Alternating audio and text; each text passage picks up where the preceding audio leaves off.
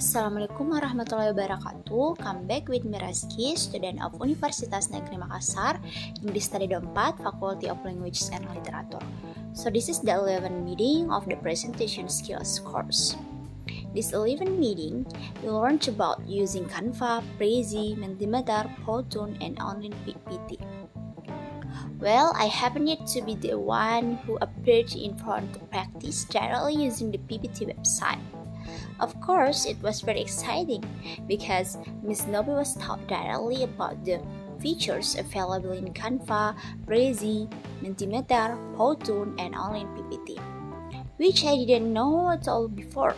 No, I know and can put it into practice right away. That's the benefit of learning presentation skills, one of which is that we can know how to present an interesting and cool presentation which of course is commonly used by parent countries. Amazing. Don't forget there is an assignment in Shamoka regarding Canva and Prezi where we have to make PPT from Canva and Prezi based on the results of our research proposal. Wow! Uh, that's the point of this meeting. See you in the next podcast and thank you all.